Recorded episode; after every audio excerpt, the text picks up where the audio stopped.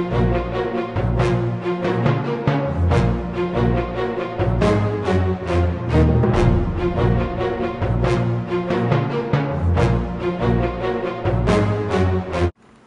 everyone. Welcome to the JCast Network. I'm your host, Aaron Herman. What does it take to be a judge in a wine competition? We had the opportunity to speak to the judges of the Jewish Week's Grand Wine Tasting and find out what drives them to be a judge. Let's take a closer look. We're on day two of the uh, tasting trials. We're doing the reds under 25 and uh, off to a good start so far. And did anything surprise you in your process? Yeah, some of them are coming through uh, with, with some quite nice flavors. Uh, others are a little bit on the low end side, but that's the whole point of uh, doing the judging. And do you have a sense of like which like what companies are you kind of Every once in a while, you get a hint of uh, who belongs to what and what belongs to whom. So it's it's nice to think, and I think we each have in the back of our minds that we're going to take a look later on and see how correct our thoughts were. being a judge uh, in this competition is uh, it's enjoyable, but it could be very stressful. Um, Stress isn't the right word. I, uh, it, you know, you tell a friend, I'm at a wine tasting. Oh, lucky you! Nice job you have. This is a lot of work. It really is. It it it takes it's a tax on your on your mouth. and when did you get into wine? Uh, at my bris, um, I think uh, it was shoved in my mouth, and I've been drinking it ever since. And and what, what, am I am I wrong? Yeah. and you, you've got you've gone through a number of competitions. Um, and how do you prepare yourself to, to taste all this wine?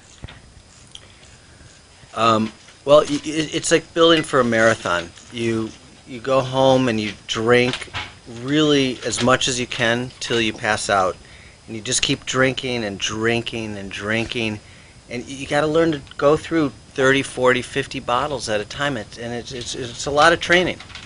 It, it's work. It's work. Like I said, it, this is it's a marathon. We're we're in the middle of the marathon. We haven't even hit Heartbreak Hill here yet, you know. And and today is the toughest day. This is actually more like the French uh, cycle thing, where it's multi-day. Today's we're all uphill. It's a grueling day because this is the Reds under twenty-five dollars, and there's a lot of them, and some of them are not so good. And what makes a wine good? Well, that's a tough question. Um, somewhere in the Talmud is the answer, but I, and I don't know it. First of all, this is a very subjective sport, if you will, right? What I like, you might not like, or you know, Yossi might not like, or might not like. So we all have different opinions because it's really a subjective thing.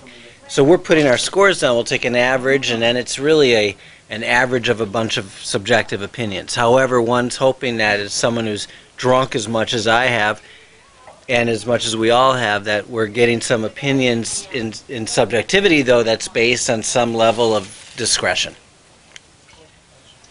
You are a, a judge in this competition. Yep. And uh, how hard is it for you? It's pretty hard. I mean, I've tasted a lot of wines in one setting a lot of times before, but uh, tasting a lot of wines at once is, is actually hard work. You know, you tell your buddies that tasting wine all day, and they're like, "Oh, I wish I had your job." It's not actually my job; it's my hobby. But going through 50, 60 to 100 wines in one setting and actually trying to get something out of them, or score them, or get some nuances out of them is really hard. Red wines, the ones that we're tasting today, happen to be the hardest. They have a lot of tannins, a lot of wood in them.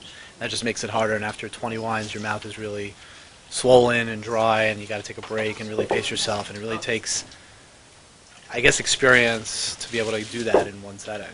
And tell us a little bit about the scoring. Like, how do you decide? So, I mean, we're scoring the wines on a on the hundred point system, uh, sometimes known as the Robert Parker system. Um, but really, the wines tend to all range in the probably 70 to 100 uh, range, with I'd say the biggest cluster is probably 85 to 95. So it's more like a 20 or 30 point system.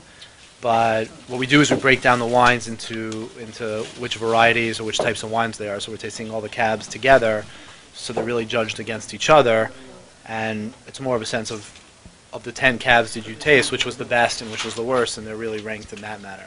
So So scoring really presents a, a way of saying, hey, this is the best cab that we tasted, or this is the best Merlot that we tasted, or something like that. And how do you get picked?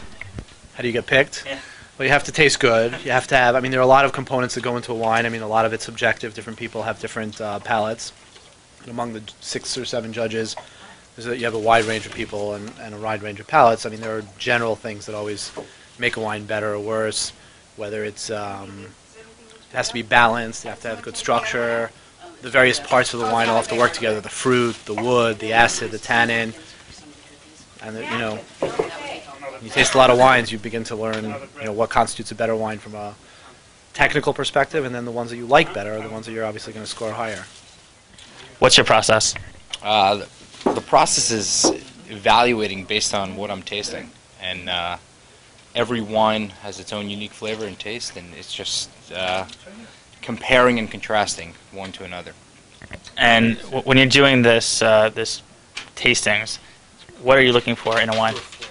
Um, with red wines, you're looking really for the, for the uh, the tannins, the mouthfeel, the sugar, um, just bringing all the components together. If it's um, if it's too tannic or if it's uh, too too sweet or too much fruit forward, you know, it wouldn't be uh, it wouldn't be a classic, you know, really put together wine. So it's kind of bringing all those flavors and all those component parts together.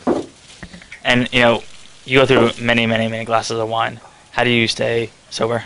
Um, yeah, am I sober right now? Wait a second. Uh, just you know, it's about enjoying enjoying it and tasting the wines and uh, spitting a lot, as you can see. So it's a lot of fun. As you can see, being a judge is a complicated task. It's enjoyable, but you have to have the right motivation and skills to pick the best wines. You can learn more about the Jewish Week's Grand Wine Tasting on March 11th and see the winners at the City Winery in New York City. This is Aaron Herman, and thanks for watching.